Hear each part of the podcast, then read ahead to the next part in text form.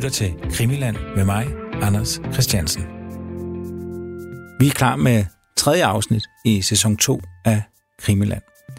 Vi har jo sat Palmemordet på pause. Jeg skal igen understrege, det er en pause. Vi skal nok vende tilbage til mordet på Olof Palme ved en senere lejlighed. Men nu handler det altså om MS Estonia. Og her i de første afsnit, der gennemgår vi altså selve handlingsforløbet. Hvad var det egentlig, der skete den her fatale nat i september 1994 midt ude i Østersøen? Og nu er vi altså nået til afsnit 3. Afsnit 2 sluttede med, at Estonia sank. Og min gæst er endnu en gang vores historiker, Anders Aarhus. Rigtig god fornøjelse. Estonia. Mayday. Estonia, Silja Europa. Are you calling Mayday? Estonia, what's going on? Can you reply? This is Estonia. En bil- och passagerarfärja med 867 personer ombord har sjunkit söder om finska Utö. Den svensk-estniska färjan Estonia var på väg från Tallinn till Stockholm när den vid 12:30 i natt slog runt i det hårda vädret. Det hela uppges har gått mycket fort. På mindre än 5 minutter kantrade och sjönk färjan. Jeg synes, det kan være relevant sådan at begynde med nogle overvejelser i retning af, hvornår katastrofen sådan rent faktisk begynder. Altså, ja. Fordi vi talte jo om sidste gang, at vi har et omtrentligt tidspunkt for, hvornår slagsiden indtræffer. Og det er jo klokken 1:02. Det har vi så på baggrund af det, vi gennemgik i det sidste. En passager, som ved sådan et utroligt lykketræf så med Michael Jønne, som er ombord, og har et ur, hvor batteriet falder ud af ved slagsiden, og så stikker han det i lommen på sin jakke. Og så overlever han og bliver fisket op, og så har vi et tidspunkt for, hvornår hans ur er gået i stå. Og vi har også en beretning fra en anden overlevende, Rolf Sörman, som sidder oppe i en af beværtningerne, oppe i skibet, så at sige, der kan huske, at han kigger på uret og noterer sig, at den er lidt i midnat svensk tid. Altså det vil sige lidt i nogle minutter før, at slagsiden indtræffer. Men omvendt så har vi jo det paradoks, som vi helt sikkert får lejlighed til at vende tilbage til, nemlig at de første nødsignaler fra Estonia via radioen bliver sendt afsted cirka klokken 1:20 estisk tid, 1 minut eller 2 efter det. Og fra cirka klokken 1:30 er der ikke nogen radiokontakt til Estonia mere. Altså der er strømmen simpelthen gået, og man må gå ud fra, at slagsiden er så voldsom, så det er ikke muligt at stå op, hvis man befinder sig i radiorummet oppe ved kommandobroen. Nej. Men ikke desto mindre, så er der jo sådan, man skal sådan begynde med det skematiske, så er der noget, man skal gøre, når en farlig situation indtræffer. Altså der er nogen, der gør opmærksom på i besætningen, at der er indtruffet en farlig situation. Ideelt set, så skal besætningen mønstre, altså man har nogle steder, man skal møde og gøre nogle forskellige ting og give besked til passagererne og så iværksætte en redningsaktion. Det er sådan det skematiske, man burde have gjort, og det der så selvfølgelig bliver vanskeligt gjort først og fremmest af, at så slagsiden vender op og ned på skibet. Men ikke desto mindre, så kan man jo godt overveje, om det er sådan, så slagsiden indtræffer så pludseligt, så der ikke er nogen, der bliver... Altså, der er ikke nogen, der har været opmærksom på noget forud, så indtræffer den, men så burde man have gjort noget. Mm. Og det er underligt, at der er det her lange tidsrum fra slagsiden indtræffer til, at der går nødråb, altså mayday, ud over radioen. Og vi ved faktisk ikke, hvorfor. Vi kan få lejlighed til at vende tilbage til nogle af teorierne, men vi ved ikke, hvorfor. Mm. Vi har et enkelt lille interessant ledetråd, vi kan vende tilbage til, og det er, at der er et medlem af besætningen, der overlevede, som fortalte, at man havde, om man så må sige, klargjort redningsbådene. Det har man gjort i praksis ved at løsne. De sidder godt surret fast med tovværk ombord, og det havde man løsnet, det her tovværk her. Mm. Og havde man gjort det, fordi man i hvert fald før 20 minutter over 1, men i hvert fald også måske før slagsiden vidste, at der var noget undervejs. Det ved vi ikke, men det kan vi vende tilbage til. Og det er den positive konsekvens, det fik, det var, at der var nogle få af de her redningsbåde her, der drev i vandet. Det vil sige, der var nogle enkelte, hvor der kunne komme nogen ind i, eller nogen, der kunne sådan hage sig fast til en redningsbåd, der vendte forkert. Ja. Og så overleve på den måde.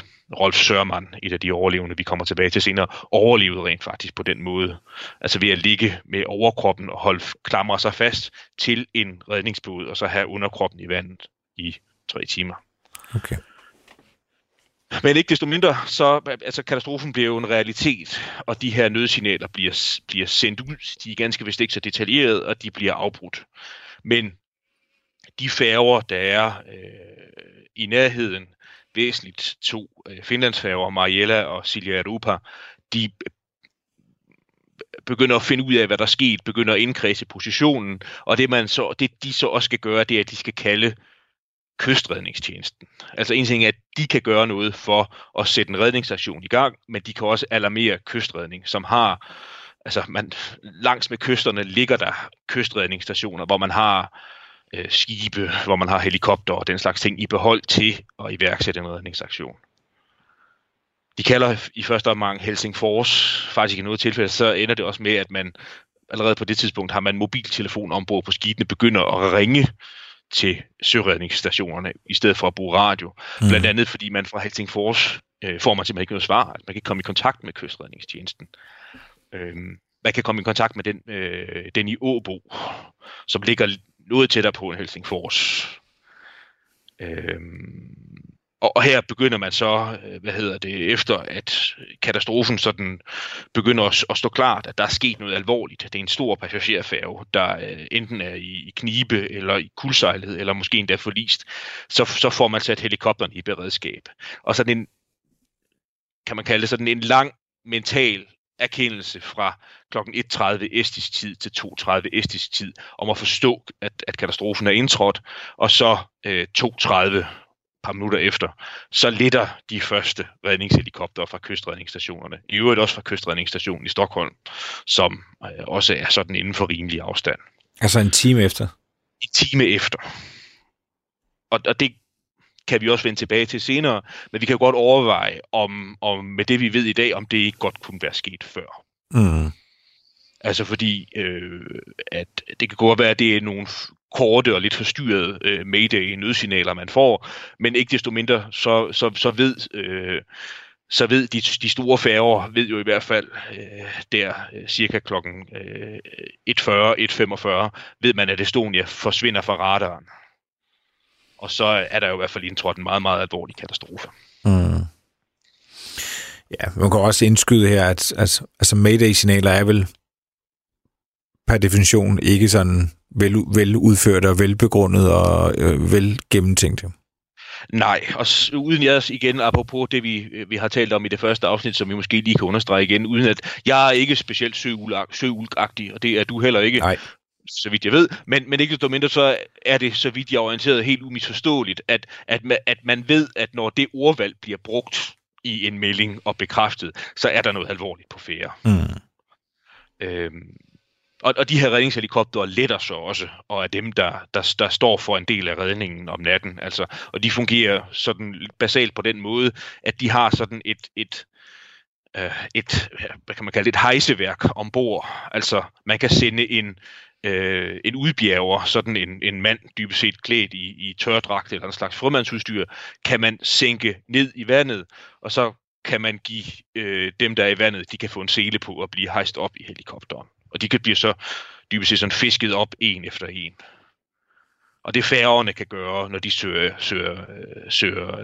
til hjælp, der hvor Estonias position var, det er, altså de gør forskelligt. De smider deres redning, altså alle de redningsveste, de har ombord, som de kan undvære, bliver smidt over bord, fordi det sætter man på, at det mangler de stakler, der ligger i vandet formentlig. De floder, man har, man kan undvære, får man også kastet over bord, sådan så der kommer nogle flere floder. Man har sådan, altså rebstiger, sådan lidt forenklet, sådan nogle lightere, man kan smide ned i vandet, så hvis der er nogen, der har mulighed for det, kan de klatre ombord. Man forsøger at åbne sådan nogle, jeg ved ikke helt, hvad de hedder, men lurer døre i skibene, hvor man kan komme tættere på havoverfladen, og måske komme i kontakt med nogle af dem, der driver rundt i vandet, enten i floder. Men det er vanskeligt for færgerne at være sådan de helt store redningsmænd på den der nat. Det kan vi vende tilbage til lidt senere i det her afsnit her også. En del af det skyldes vejret, også sådan en helt relevant etisk overvejelse om man skal ofre nogen for at redde andre. Altså, hvad er kaptajnen på en færges primære ansvar i en nødsituation? Selvfølgelig har man et ansvar for at redde de menneskeliv, man kan, men man skal også beskytte de menneskeliv, man har ombord, besætningen, fra at tingene bliver værre end da. Altså, hvis vi lige skal tage grovsorteringen sådan nogenlunde, så redder færgerne cirka 40-50, og helikopterne redder cirka 80-90 ud af de her 137.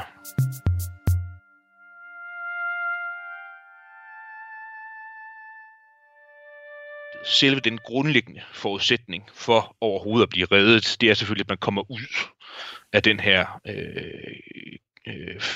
slagside ramte færge, der ligger på siden. Den er indtruffet, men det lykkes en at slippe ud. Altså som vi var inde på i det sidste, og det er meget ubehageligt, men altså der er jo mange af dem der dør ved Estonias forlis, dør jo indespærret i skibet. Altså de kan simpelthen ikke komme ud. Og de er der jo formentlig endnu. Vi må håbe, de har fået fred. Men der er jo dem, der kommer ud i det fri, og de kommer ud af det fri ved at kæmpe sig ud og komme ud enten af de døre, der er til de åbne dæk, eller der er også nogen, de kommer simpelthen ud af vinduerne til deres kahytter. Det er ikke ret mange, men der er jo kahytter øverst i skibet, der har vinduer. Der kommer de så ud. Og der er sådan nogle helt grundlæggende fælles karakteristika for dem, der er kommet ud. Altså, de er selvfølgelig først og fremmest uskatte. De er ikke kommet til skade, så i hvert fald ikke sådan i nævneværdig grad, måske fået slag eller noget, men er sådan ikke blevet lemlæstet i forbindelse med slagsiden, fordi så kommer man i hvert fald ikke ud. Altså, man var i god fysisk form, og så er man ikke gået i panik. Altså, hvis vi skal gennemgangen her centrerer om nogen overlevende, og der er en overlevende, Rolf Sörman, som overlever. Han befinder sig øverst i skibet i en af beværtningerne. Det gør Kent Härstedt også. Morten Boge, den danske overlevende, befinder sig i sin kahyt cirka midt på skibet. Og de har alle sammen det til fælles, at det sådan omtrent er unge, midaldrende mænd i god fysisk form. Sådan en som Rolf Sörman for eksempel, han dykker i sin fritid, så han har nogle forudsætninger for at kunne klare sig. Og hvis vi sådan skal forestille os, hvordan og hvorledes det er, når de kommer ud i det fri, så for eksempel både Kent Härstedt, men også Morten Boge, har sådan fortalt, at der ikke var nogen trængsel ude på de her åbne dæk, hvor man trods alt kommer ud. Altså, hvis man skal sætte sig ind i, hvordan det ser ud, jeg ved ikke, hvor mange af lytterne, der har sejlet, men så er det jo sådan nogle dæk, man normalt går ud på for at se sig omkring, nyde, hvis det er godt vejr, nyde udsigten. Så det er sådan nogle smalle dæk, hvor der er sådan et højt, hvad skal man kalde sådan en, altså, man ikke falder ud over skibet. Jamen, er det et rækværk? Rækværk vil nok være rigtigt, ja. Og det skal man så må sige, det står man ude ved og skal så vælge, hvornår man vil træde ud på den anden side af rækværket. Härstedt og Boge fortæller sig som nævnt, at der ikke er nogen trængs. De bliver begge overrasket over, hvor få der er kommet ud. Men det her, det bliver sådan en sekvens af urinstinkter, fordi det næste urinstinkt, efter man er kommet ud, det er selvfølgelig, at man vil have en redningsvest og finde ud af, hvor der er noget redningsmateriel, en redningsbåd for eksempel. Og det første kan man få, altså der er beholder, hvor der er redningsveste i nogle tilfælde, så står der også medlemmer af besætningen og deler redningsveste ud til passagererne. Så sådan nogle, lidt har de overlevende fortalt, sådan lidt gammeldags, lidt kajtet at få på, meget sådan noget snorværk, man skal have bundet omkring sig for, at de her redningsveste sidder fast om en. Mm. Men altså, der er ikke nogen redningsbud at gå hen til. På grund af, at situationen er, som den er, altså Estonia ligger med slagside, så kan man ikke fire en redningsbåd ned. Der er de her floder, vi har talt om flere gange, som ligger i nogle beholdere, som man kan åbne, så puster de sig op, og så kan man enten kaste dem, eller så blæser de ud over skibets side og ligger sig i vandet.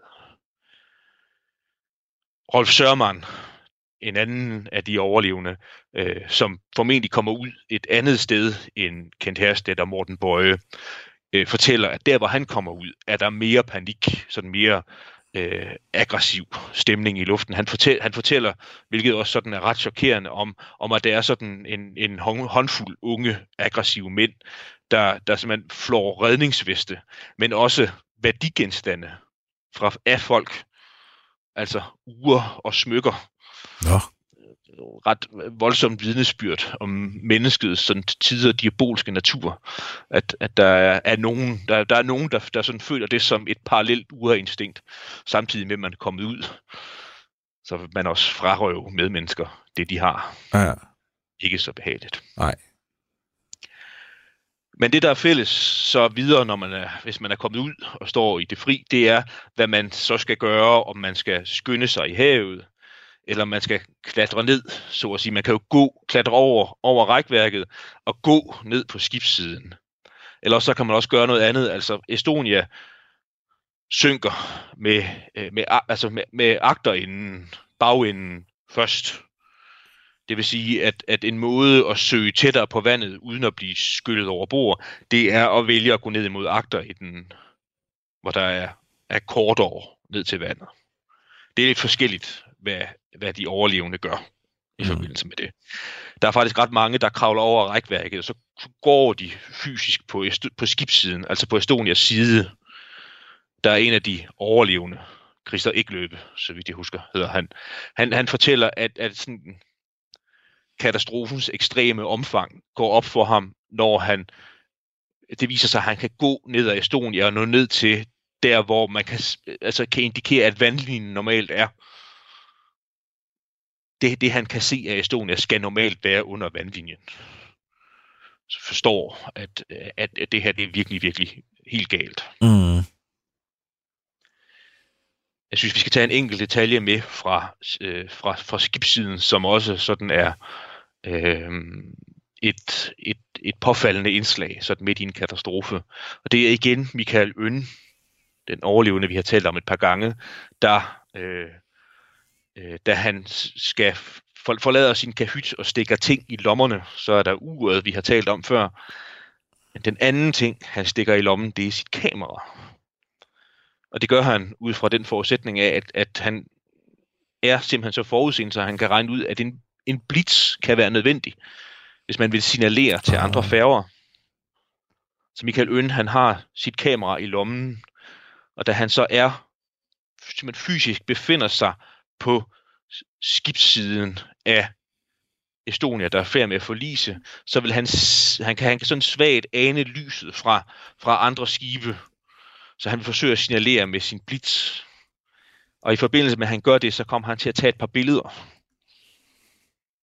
Det vil sige, at vi har sådan nogle få, jeg tror det er 2 eller 3 billeder, der er taget på siden af det forlisende Estonia.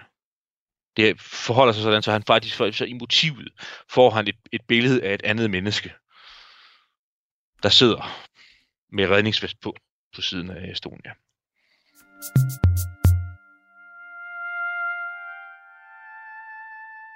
De fleste vil og skal jo væk fra Estonia. Og uanset om man sådan selv springer, eller sådan på det nærmeste, det er der også nogle af de overlevende, der fortalt, træder ud i vandet. Der er også nogen, der bliver skyllet i vandet. Så er det næste urinstinkt, at man vil frem til en af floderne. Altså, vi er i september måned i efteråret, så vandet er en 10-12 grader varmt. Luften betydeligt koldere.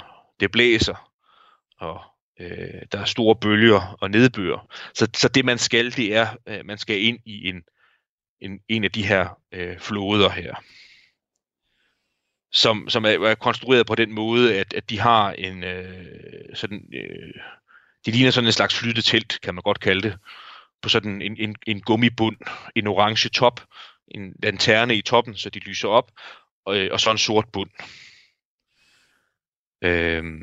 Og det er dem, de overlevende vil søger ud til, fordi det er dem, der ligger og flyder i vandet. Mm. Problemet ved de her floder er, at de, som i øvrigt Estonia selv, er konstrueret til at blive brugt på åbent hav i stormvejr. De er konstrueret til, hvis man sejler sådan beskyttet kystnære ruter. Det vil sige, at det er så forenklet set sådan, altså som sagt, hvis du sejler i roligt vande, så vil sådan en flode ligge helt som den skal i vandet, ikke blive vendt rundt af storm eller bølger, og vil bevare sådan de fysiske karakteristika, der gør, at den kan bruges til noget. Altså en orange top og toplanternen vil være synlige for andre. Men sådan er elementerne jo ikke den nat, hvor Estonia forliser, så der er mange af de her floder her, de bliver blæst omkuld i løbet, enten med det samme eller i løbet af natten. Og hvis vi skal tage sådan nogen af de overlevendes sådan skæbner, så er der sådan en som Kent Härstedt for eksempel, den svenske overlevende, en ung mand cirka i 30'erne, der rejser i samme selskab som Morten Boge. Der er en meget sådan kendt delberetning om ham, fordi da han står ude i det fri, så er han sådan tvivlrådig, jeg ved ikke, hvad han skal gøre. Og så står der en ung kvinde ved siden af ham, Sara Hedrenius. Og de sådan mere eller mindre ser hinanden i øjnene og kan se hinandens fortvivlelse. Og så henvender Sara Hedrenius sig til Kent Härstedt og siger, skal vi hjælpes ad? Altså, sanser simpelthen, at situationen er så alvorlig, så man skal have en at knytte sig til, og de bliver så enige om, at de skal hjælpes ad, kommer også fra Estonia i vandet og sammen ind i den samme flode, hvor Morten Boge også ender med at befinde sig i løbet af natten. I øvrigt også en engelsk overlevende, vi måske kan vende tilbage til senere, en der hedder Paul Barney. Mm. Men de ender i den samme flode, og de ender i en flode, der vender forkert. Altså de ligger floden ligger med bunden øverst, og så ligger man i den her, hvad skal man kalde det, det er jo sådan, jeg ved ikke hvor dyb den er, men man kan ligge oven på den, og så skyller der selvfølgelig vand ind over den, og noget af vandet skyller ud, den holder sig flydende alligevel. Ja. Og det skal man også huske på, altså når man forestiller sig det her, det er, at det er jo virkelig ubehagelige forhold, fordi det er midt om natten. Hvis der er noget, der kan være mørkt, så må det være havet. Altså fordi der er jo ikke ingen belysning overhovedet. Mm. Og der ligger de her stakler så i de personer, jeg nævnte først tilfælde, i en flåde, der vender forkert og tager vand ind. De sidder ikke tørt i sådan en redningsbåd. Mm. Og de kan kun vente, og så kan de holde fast. Altså mange af dem, de gør det, at der er sådan noget tovværk, reb, noget fra sådan en flåde, og der kan man så ligge og holde fast i det, så man i hvert fald ikke bliver skyllet over bord. Mm. Og de første, der ankommer, det er så, som vi taler om, det er færgerne. De søger hen mod Estonias position, og de forventer faktisk, det har vi fra både Silja Europa, men også Mariellas kaptajn, de forventer faktisk at finde Estonia ligge og flyde med bunden opad. Ja. Altså de tror simpelthen, at skibet er kuldsejlet. De tror ikke på, for nu at sige det lige ud, at Estonia kan være forlist, det vil sige forsvundet fra havets overflade. De kommer af den årsag sejlende langsomt for at undgå, at de støder ind i Estonia. Ja. Og så som vi var inde på i indledningen, deres opgave er at forsøge på bedst mulig vis at redde folk, og frem for alt så selvfølgelig være dem, der kan alarmere og orientere kystredningen og helikopterne om, hvordan og hvorledes situationen er, hvor de er henne, og hvad det er, man kan gøre. Men fra de her færger her, man kan se floderne. De af floderne, der vender rigtigt, er tydelige, fordi de har den orange top opad. I andre tilfælde, så har de sådan et projektørlys ombord, der kan lyse ned på, så kan man også se de floder, der vender forkert. Og redningsvesten er også sådan orange, så man kan se, og ikke mindst høre dem, der ligger og flyder rundt. Altså de ligger jo, det kan vi sagtens sætte, de ligger jo skriger efter hjælp, skriger efter at få færgernes opmærksomhed. Og blive reddet. Men som sagt, så var det svært for færgerne sådan rigtigt at redde folk. Altså i nogle tilfælde så, fordi man har det rigtige hejseværk ombord, og fordi nogle af floderne vender rigtigt, så kan man få kontakt med floderne, man kan få sådan, hvad vil man kalde sådan en wire eller et reb ned, og så kan man hejse en flode op. Og så er der nogen, der kan komme ombord på færgerne. I nogle tilfælde så bliver færgerne også, fordi nogle af dem er så store, så har de en landingsplads ombord for helikoptere. Det vil sige, at de helikoptere, der er i tjeneste, kan flyve hen til færgerne og sætte dem af, de har reddet, og så flyve ud efter og lede efter flere. Men ikke mere. Altså, færgerne gør stort set, hvad de kan, men jeg skal ikke bebrejde dem noget som helst, men kunne måske have gjort mere. Som vi var inde på i indledningen, overvejelsen er hele tiden, skal man ofre nogen af besætningen? Altså det, man for eksempel kunne gøre, det er, at nogle af dem medfører jo altså mindre båd. Man kunne have sat en mindre båd i vandet. En gummibåd har de fleste af sådan nogle færger ombord. Kunne man have sat den i vandet? Det havde krævet, at man havde bemandet den. Og man havde begivet sig ud på det her oprørte hav, for at se, om man kunne fiske nogen op. Og den moralske overvejelse, man så stod i, det er, skulle man risikere, at besætningen i en gummibåd, man satte over bord, selv blev skyllet over bord. Ja, det er et forfærdeligt dilemma. Det må man sige.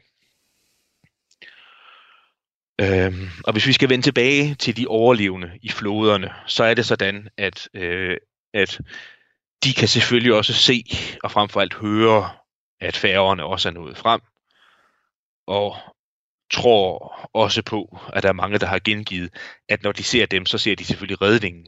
Altså, de kan gøre noget. Men det kan færgerne jo, som vi var inde på, ikke altid.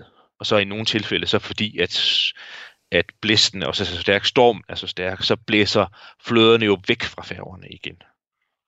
Det vil sige, at den redning, der har føltes så nær ved, forsvinder igen.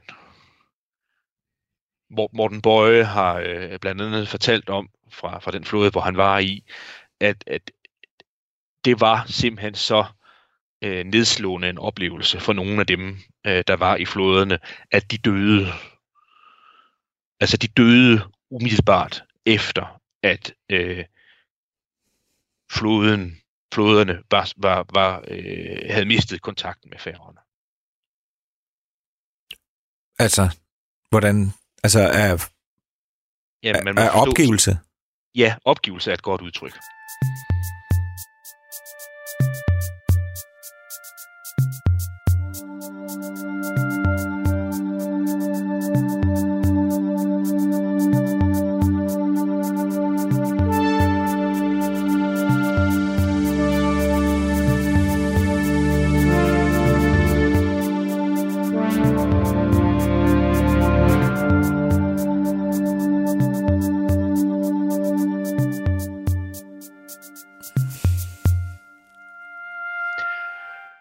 Det føles sådan lidt voldsomt, men jeg synes, det skal med alligevel. Altså, fordi vi har jo også fra nogle af de overlevende, så har vi den fysiske reaktion, der er for eksempel på at befinde sig i sådan en flåde, som Morten Boge og Kent Härstedt og Sara Hedrenius befinder sig i. Altså fordi der jo er, der er vand i selve flåden og skyller vand ind over. Så for det første, så bliver dem, der er overlevet og er i flåden, bliver nedkølet. Fordi vandet er koldere end kropstemperaturen.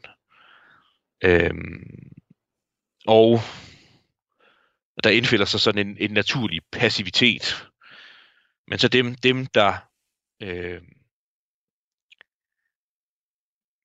der sådan rent fysisk bliver så mærket af det, nogen begynder så simpelthen sådan at gå i panik, sådan nogle flakkende bevægelser. Og det er selvfølgelig fordi, at de sanser, at de er ved at dø.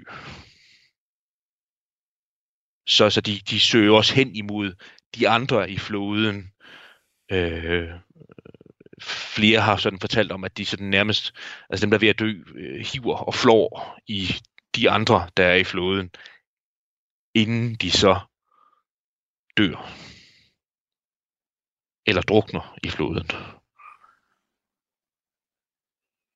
Altså det vil sige, dem der overlever, må også klare sådan nogle nætter, nogle timer i den her nat her i en flåde, hvor de ser andre mennesker dø. Mm. Det har virkelig, virkelig været utroligt, at de mennesker, der oplevede det, kunne klare sig efterfølgende. Det var der sikkert også nogen, der ikke kunne.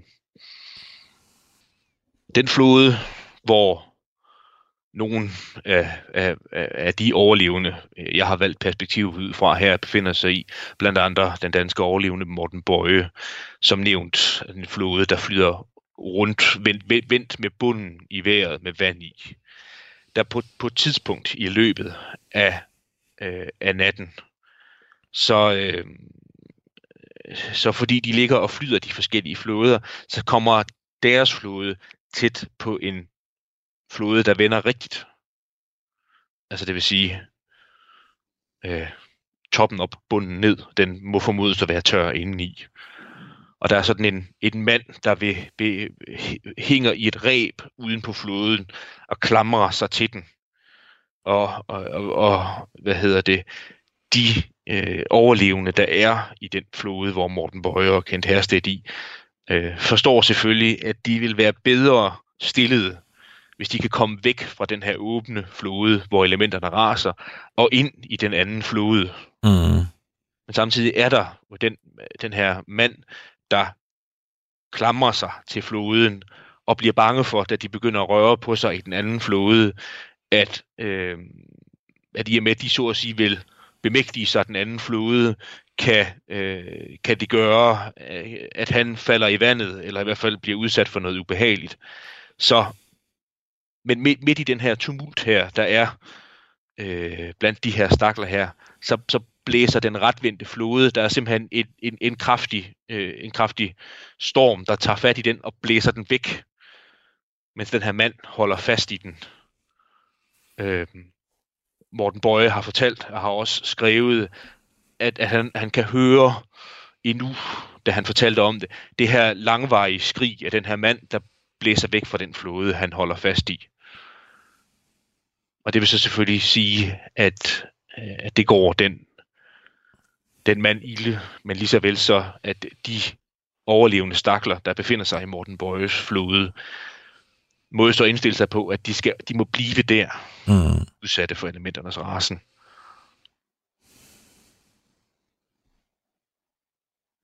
Igen, man gør så næppe nogle forestillinger om, hvor ubehageligt det må have været at have været i den situation. Mm.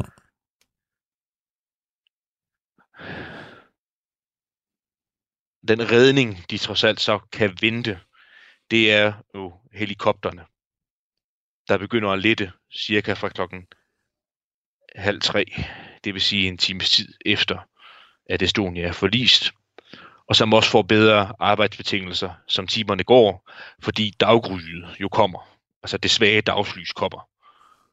Så det bliver nemmere for helikopterne at navigere. Det bliver nemmere at se floderne, de få redningsbåde, der har revet sig løs, hvor der også er overlevende ved. Og så selvfølgelig også se de her floder, der vender forkert. Altså det vil sige, der har den sorte top opad. Det er ikke til at se, når det er mørkt, at de er der. Men når daggryet kommer, så kan man se dem. Mm.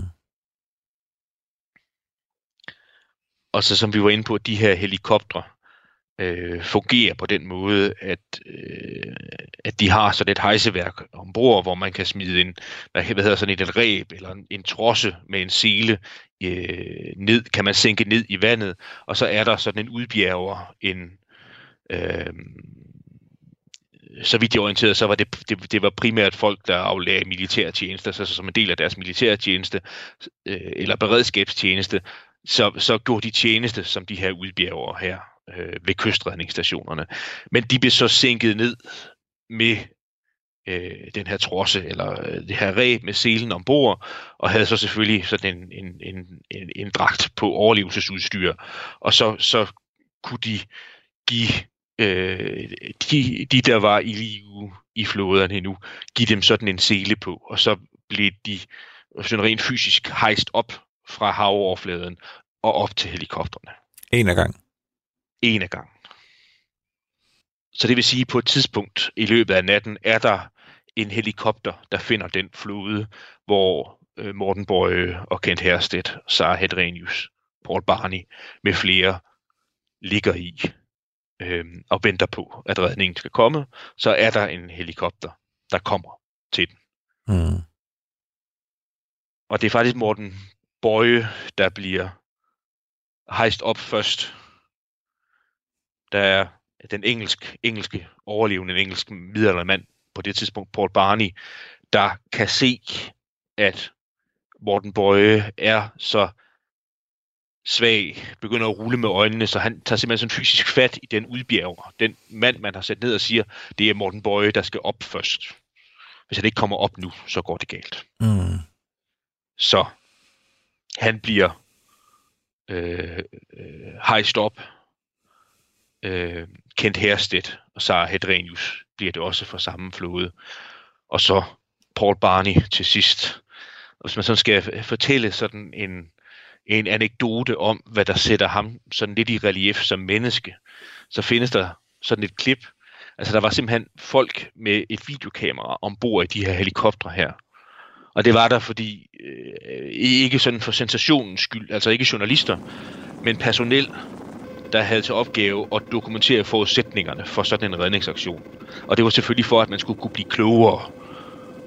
Hvis der skulle ske en lignende ulykke, så skulle man have mulighed for på forhånd at sætte sig ind i, hvordan forudsætningerne var. Men så stor katastrofe under de forudsætninger. Men der var simpelthen en medarbejder ombord, der optog det. Og der er sådan et... Jeg synes, det midt i alt det her tragiske her, er et forløsende øjeblik. Fordi da Paul Barney er blevet hævet op og får et tæppe over sig, så kigger han sådan på det nærmeste ind i det her kamera, og så siger han, one hell of a night. Altså det vil sige, at han i det her forløsende øjeblik har overskud til at sætte sådan nogle udklattende ord på, hvordan og hvorledes det har været. Ja. Det kan også lyde som en klassisk engelsk sådan lidt underdrivelse eller understatement på en eller anden måde, ikke? Det er meget engelsk, ja, det er der ingen tvivl om. Men de bliver så reddet og bliver ført ind på land ved den her helikopter her. Vi kan måske vende tilbage til senere, hvordan ledes forudsætninger er det, men de kommer i de bedste hænder og har det også virkelig. Altså det er virkelig, at man har været virkelig ude på sidste revle på det tidspunkt. Jeg har læst et sted, at mange af dem, man får ind, har en kropstemperatur på 25-27 grader. Altså det vil sige voldsomt under afkølet. Og jeg synes, vi skal have en enkelt... Han fortjener simpelthen at blive nævnt som sådan en slags afsluttende fortælling. Fordi det er en svensk overlevende. Anders Eriksson, også ligesom mange af de øvrige, så det er en midaldrende mand i god form, der overlever hele natten nogle timer under en af de her omvendte flåder her. Altså han ligger simpelthen sådan rent fysisk med, man skal forestille sig sådan hovedet sådan halvvejs oppe i en flåde, der vender forkert. Ja. Og så hele kroppen i vandet. Og han har noget tovværk, han kan klamre sig til og holde sig fast der. Og fra det her hulrum her, så har han etableret kontakt med de øvrige, der befinder sig ovenpå, altså på bunden af den her flåde her i vandet. Så de ved, han er der. Men han tør ikke, altså han vil ikke give slip. Nej. Hvor han endelig er, og hvor han kan være, og hvor han kan trække vejret og klynge sig til et reb. Men så kommer redningen jo i form af en helikopter. Og Anders Eriksson kan også høre, at der foregår noget over ham. Og så får han heldigvis kontakt med den her udbjerger her. Altså simpelthen ved sådan at stikke hånden op i sådan gummibunden af den her flode her, og gøre opmærksom på, at han er der, og udbjergeren gør det rigtige. Han lægger sin hånd på den mand, der befinder sig nede, så de kan mærke, at han rent faktisk er der, og han ved, at han er der. Og så har den her udbjerger her, har heldigvis en kniv, som simpelthen rent fysisk skærer hul i bunden af den her flåde her, og fisker Anders Eriksson op igennem hullet i bunden af floden, og får ham hævet op i en helikopter, og i sikkerhed og reddes, og han overlevede. Fantastisk. Jeg synes, der ligger selvfølgelig en dyb, tragisk menneskeskæbne bag ved det her.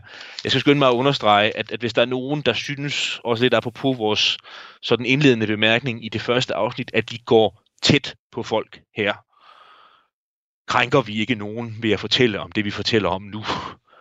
Men det her, det er jo ikke noget, jeg har fra, at jeg har talt med de pågældende. Altså de beretninger, der er fremsat offentligt før. Ja. I bøger eller dokumentarudsendelser. Så vi udleverer ikke nogen i den forstand, uanset hvor ubehageligt det er. Nej. Jeg kan også se, at Paul Barney, som du har fortalt om, har jo også selv, hvis jeg ikke tager fejl, skrevet om det, ikke?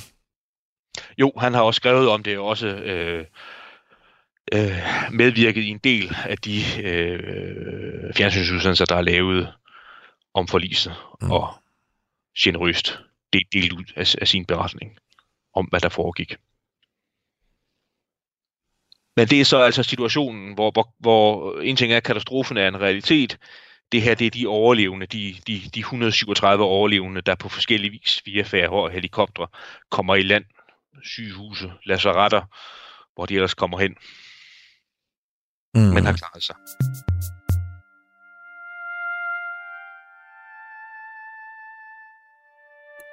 Hvor lang tid tager det, før man kan sige, nu er alle, nu er redningsaktionen forbi? Jeg tror,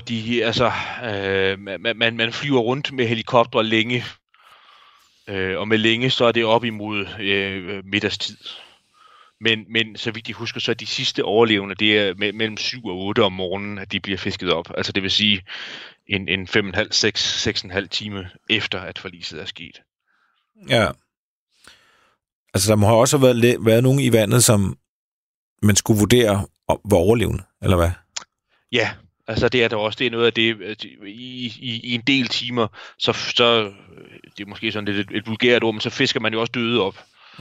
Altså så sender man udbjerger ned for at undersøge floder og folk, der flyder omkring, og så de døde. Ja. Altså enten druknede, men altså i nogle tilfælde, så er de også altså underafkølet. Frosset. Findes det gerne et udtryk, en frosset ihjel. Ja, og som du også var inde på, så de nøgne tal, det er jo, at der er 989 ombord. Ja. Der overlever 138. Der er så en af dem, der dør senere på hospitalet. Ja. Ja. Og som du også nævnte, så en del af dem, der omkommer, de når simpelthen ikke ud af skibet, men går ned med skibet, så at sige. Og det er altså faktisk 650 mennesker. Ja. Jeg vil bare sige, det er sådan de etablerede tal. Der er nogen, der har gættet på alt muligt andet, og har været noget usikkerhed i forhold til, om passagerlisterne var fuldstændige og alt den slags ting. Men ja, det er de sådan fuldstændigt gennemgående tal, vi kender. Det er dem. Vi kan vende tilbage til nogle af tallene før, men det vi kan sætte to streger under, det er, at der er en hel del, der må være fanget inde i skibet. Altså fordi, hvis man sådan, der er nogen, der overlever, man fisker døde op, og man har jo så også undersøgt området omkring vraget, og så fundet nogen, men faktisk ikke overvældende mange, uden for skibet. Altså der, hvor skibet dybest set, hvor vraget ligger, så ligger der også på havbunden, så ligger der også lig, og der er nogle lig, der kan have skyllet i land og sådan noget. Men langt hovedparten af dem, der er døde, er døde og befinder sig inde i vraget.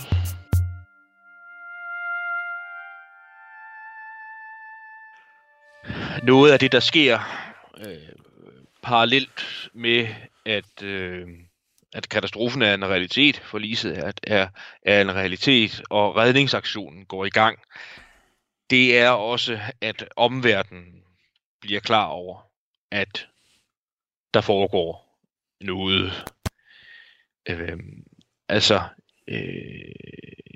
De første sådan, nogen telegram, jeg tror, nu går jeg lidt ind på dit fagområde, men flashes talte man om før, ikke?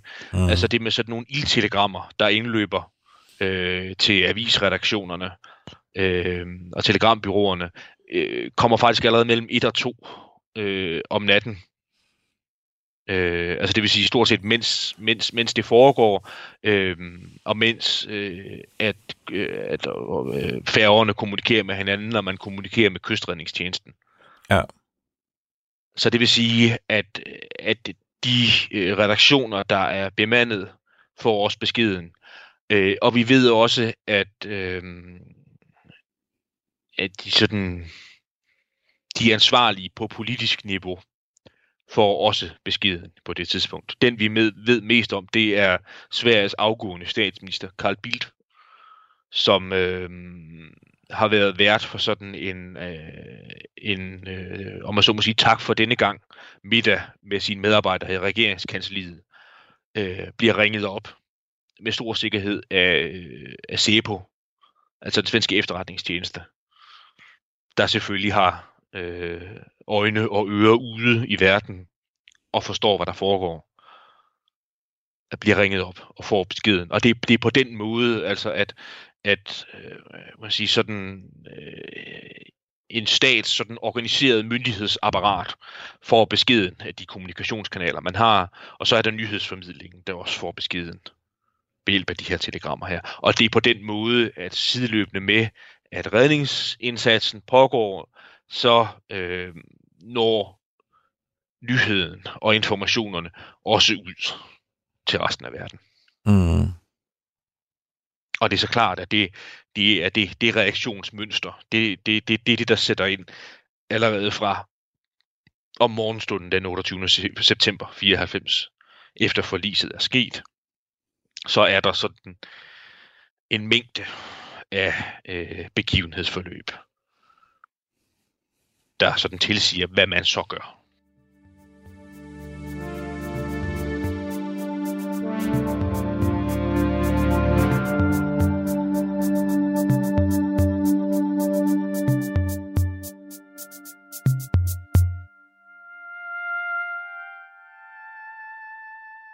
Jeg vil her afslutningsvis bare lige sige 2 ting. Der er stadig mange, der er ked af, at vi har forladt palmemordet her i Krimiland, og jeg vil bare igen og igen gentage, at vi har sat palmemordet på pause, og vi skal nok vende tilbage til palmemordet ved en senere lejlighed. I den næste tid står den altså på MS Estonia, og hvis du har lyst til at diskutere den her sag, altså Estonia-sagen, så er det også inde på Facebook-gruppen Krimiland, at det foregår. Og jeg skal nok også skrive det inde på gruppen. Jeg vil bare sige til lytterne, at man kan også diskutere Estonia, ligesom der er blevet diskuteret palmemordet helt vildt derinde på den gruppe.